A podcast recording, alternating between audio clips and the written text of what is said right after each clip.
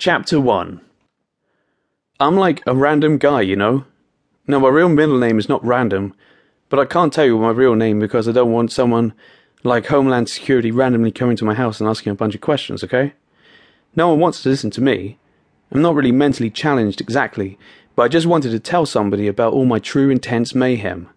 I have tried everything to tell normal people what's up with me, this has ended up in me getting threatened to have my ass kicked a couple of times, and a guy dumped his Dr. Pepper on me once. I didn't get all twisted over it, but I could have messed them up for real, if I felt like it. Then my mum took me to a place to talk it over with a guy in a lab coat, like I was going to get sputum all over by him talking. After all the ludicrousness in my life, my friend Lamont said, Why don't you write a book? You'd get paid, you know. I like the part about getting paid, on account that I ain't got no money. But I told him I ain't smart enough to write a book.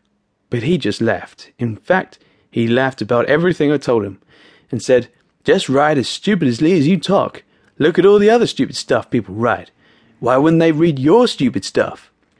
I really didn't think any of the stuff I'm writing about was supposed to be a joke or anything. How come people are so freaking severe, anyhow?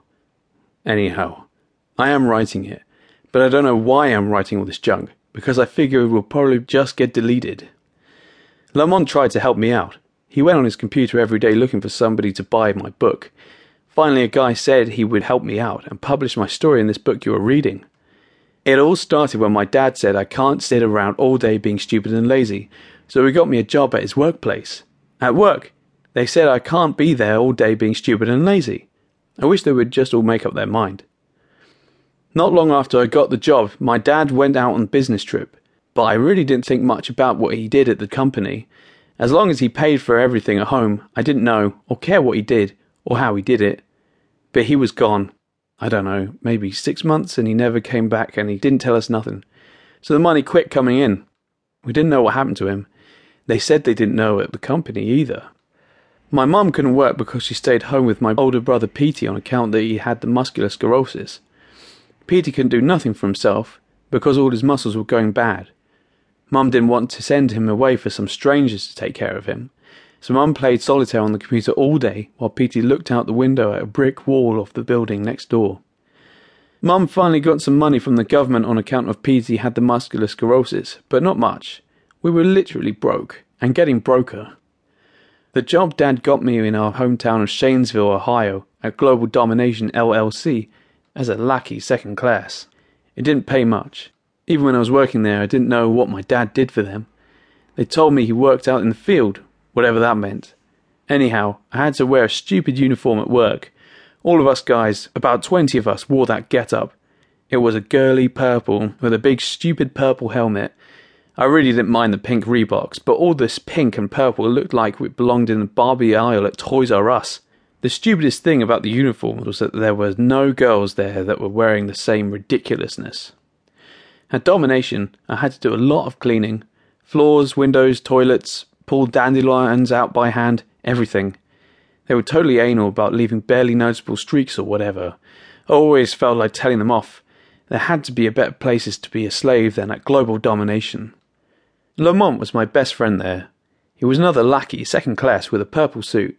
He was always telling me what to do, not to be anal, but just to keep me out of trouble. Ever since I started working, I didn't see any of my old friends from school anymore. It had been a couple of years since I finished school and they were all off doing whatever. There was nothing much in Shanesville for me. Sometimes I wanted to leave town. I guess with Petey's sclerosis deal and everything, that wasn't going to happen. Nobody in town ever said much to me except, How's Petey doing? I don't think anyone hardly knew my name. All they knew me as was, that kid whose brother has MS. It kind of gave me a bad attitude sometimes. I wanted to be a baseball player when I was at school. I think I would have been good at it. But now I'll never know, because Mum made me come home every day to help Petey with the stairs. All through my years, we lived upstairs in an apartment, because even when my dad was making money, we couldn't afford a downstairs apartment.